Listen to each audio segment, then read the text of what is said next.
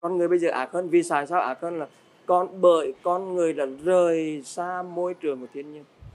Đó là kinh nghiệm của tôi đó. con người ác hơn là bởi con người không còn gần thiên nhiên nữa. Khi con người sống gần thiên nhiên, gần một loài vật thì con người sẽ thiện hơn. Con người càng đẩy xa thiên nhiên thì con người sẽ ác hơn.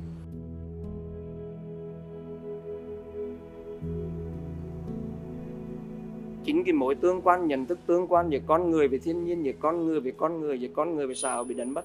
Nên vì về con người dễ tàn sát, dễ thỏa mãn mình, mà tàn hại lên môi trường. Tôi là ngày xưa chùa làm tượng, nhưng mà ngày xưa thiên nhiên rất rộng rãi như vậy mà cột chùa không to. Thế bây giờ chùa là cột chùa nó là lớn hơn.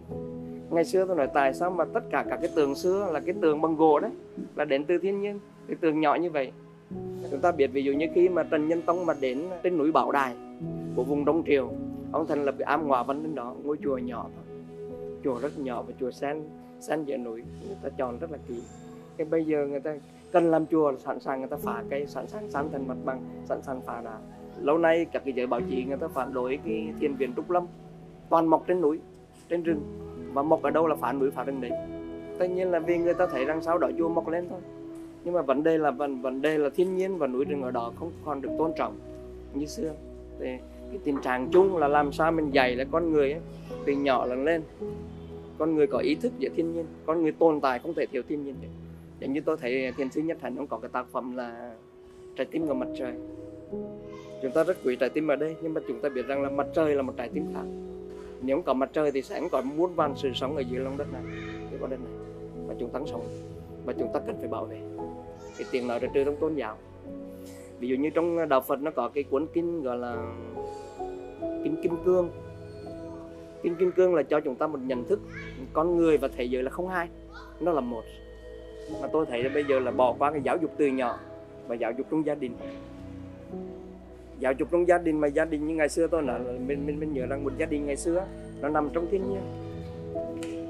Mà về làng quê mà, chúng ta đa phần đều sống từ làng quê cả thì bây giờ cái gia đình bây giờ nó đã gọi nhỏ lại trong bốn bức tường rất cụ thể. Nó nằm trong hẳn một chung cư. Và trong chung cư đó nó không có không gian. Và và khi học sinh rời bốn bức tường gia đình, người ta đến trường vẫn tiếp tục nằm trong bốn bức tường. Và trường, tôi quan sát rất nhiều trường trường vẫn không còn cây, không có cây nữa. Ví dụ như ờ, tôi lên chùa khi 10 tuổi nha có hai ông thầy, mà ông thầy ông dạy tuyệt đối không được đốt lá. Khi mình quẹt lá rồi là khô thì lá nó gom lại, mình được quán cũng được đốt đấy. Vì đốt đi thì có rất nhiều các loài sinh vật. Nó đốt ở dưới nó mất, nó chết. Chứ đừng có nói chuyện chúng ta ăn hoang dã. Hoang dã là bây giờ mới đặt ra thôi. Nhưng con người đẩy cái sự tham lam, đẩy cái sự hưởng thụ của con người lên. Con người thích vậy là động vật nó phải quý hiếm, động vật nó phải đi sống tự nhiên. Ví dụ heo phải nuôi tự nhiên mà nó ngon, nó neo trong ngày xưa nó có khái niệm đó. Nói thẳng ra là đó là những niềm tin mà ờ, dựa vào nền tảng hoàn toàn thiếu hiểu biết về về về về vấn đề sức khỏe, về vấn đề con người và vấn đề vấn đề y học. Không phải anh ăn khỏe, anh phải ăn những loài vật béo bổ mà anh ngồi trong bốn bức tường anh khỏe. Con người khỏe là con người phải được vận động và phải được vận động trong môi trường của thiên nhiên. Không phải con người nhớ ăn khỏe mà nó khỏe. Như vậy. Cái đó là cái hoàn toàn thiếu.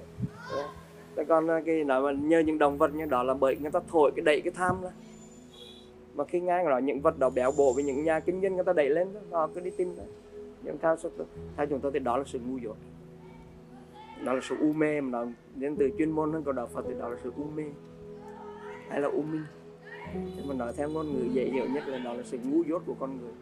Con người nếu tiếp tục tàn phá thiên nhiên là không khác gì những người mà đi bán máu để có máu để nuôi cơ thể để cơ thể có máu để đi bán máu.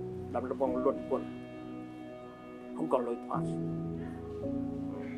Ông cha mình có một câu răn răn mà không có người Việt nào không nhớ cả. Ăn của rừng rưng rưng nước mắt. Của rừng đó là có cây rừng.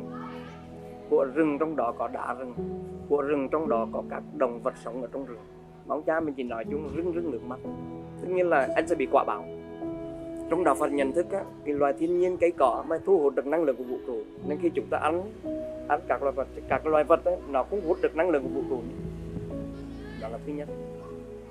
Thứ hai là khi người ta ăn như vậy là người ta thay vì ấy, mình ăn một loài cỏ thì loài cỏ đó nó tác động tương tương quan đến các loài khác. Sự sống của loài khác ít. Mà khi các loài vật mà nó có ảnh hưởng lên môi trường tác động tương quan đến người khác thì đơn giản khi một người ăn một loài động vật nguy hiểm, không chỉ người ta ăn một con vật mà ta tước đi một sự cân bằng và cái tội đó có thể gấp 2, gấp 3, gấp 4 rất là rõ ràng. Giống như khi người ta phá một cái ngọn cỏ cái tội nó khác người ta phá hoàn toàn một cái cây cổ thụ lớn. Cây là nơi trú ngụ của các vị thần linh. Cây là nơi trú ngụ của các vong linh. Nên người việt rất thần trọng trong vấn đề chặt cây. Từ nhỏ tôi được dạy vấn đề gì đấy mà buộc mình phải chặt một cái nhánh nào đó của một cây thì phải thắp hương và xin trước ba hôm chỉ là chặt một cái nhánh thôi. Chứ nếu mà chúng ta tin vào có tội và ai gần như cũng tin vào có tội. Vì tin phúc tin có phúc nghĩa là tin có phước thì phải tin có tội. Tội phước là một cặp phạm trù đối nghịch. Nên khi mà anh muốn tin vào có phúc muốn phúc lớn bao nhiêu thì có tội thì sẽ có tội nặng bấy nhiêu. Nên ngay cả những người mà giàu có mà người ta tin phúc người ta đi làm đến làm chùa. Tôi thấy vô lý là người ta đến chùa người ta cũng tường cũng đam rất lớn. Trong cái đó người ta phá thành phá rất lớn. Mà gần như là không. À, người ta giết một con thú vật mà nó hiền lành nó nó rất là quan trọng trong vấn đề cân bằng sinh thái nó nằm nó có vị trí rất đặc biệt của nó.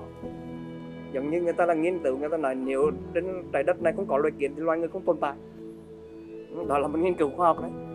Loài kiến đấy những phần những con vật lớn như vậy nữa, thành thì chúng ta đụng vào những con vật như vậy là, tôi nhắc lại là không phải chúng ta giết một con vật để ăn một con vật, mà chúng ta giết, tàn sát nên cái sự cân bằng sinh thái môi trường liên quan tương đối đến nhiều loài vật vật khác trong vấn đề cân bằng sinh thái cân bằng môi trường. Đối với đời sống bây giờ đối với xã hội bây giờ là chúng ta đã đi quá xa cái gốc ban đầu của sự cân bằng. Nên là chúng ta phải cần cái ý thức rất lớn.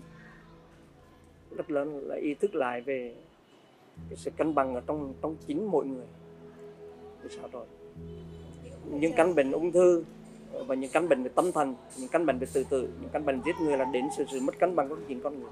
Nên từ mỗi người như vậy phải trở về và lắng nghe cho mình và tự cân bằng mình mà trong cái cân bằng đó thì cũng thể thiếu cái vấn đề cân bằng con người phải sống giữa thiên nhiên. Trong thì trong cái ý thức mà người ta chỉ muốn đẩy cái ý thức về cái và là ăn cho thật ngon, động vật thật quý hiếm và sức khỏe, thì đấy là một, đấy là những, đấy là những cái suy nghĩ bình thường. Và và và họ họ phải tự tìm cách để cân bằng. Nhưng tại sao người ta ác hơn là khi người ta nhận thức tướng quan của con người về thiên nhiên, của con người, về con người bị kém đi? Cắn cốt là ở chỗ đấy. Mà cái đó thì đến từ giáo dục trong đó có giáo dục truyền thống trong dòng chảy của gia đình và giáo dục chiều ngang của tôn giáo khi chúng ta lớn lên sau đó giáo dục từ học đường đến từ xã hội. Con người thời nào cũng vậy. Đều là những con vật mà dễ rơi vào hoang dã.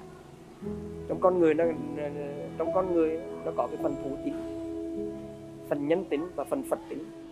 Nghĩa là trong chiều hướng thường và hướng hạ, trong con người sẵn sàng thú tính, ăn để tồn tại nhưng mà anh như thế nào đó thì rơi về thủ tính anh như thế nào đó thì giữ được nhân tính và nâng nâng về phía thánh tính giống như con người thì cái, con người thì nhu yếu tình dục nó giống nhau.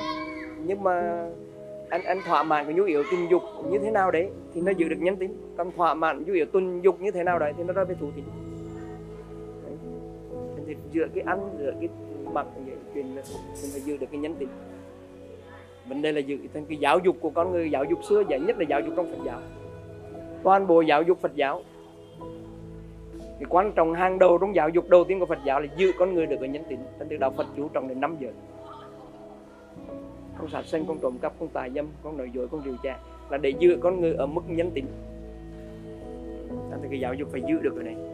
Giữ được nhân tính thì mới phát triển được các khả tính khác. Tức như là thánh tính, phật tính hoặc là thiên tính.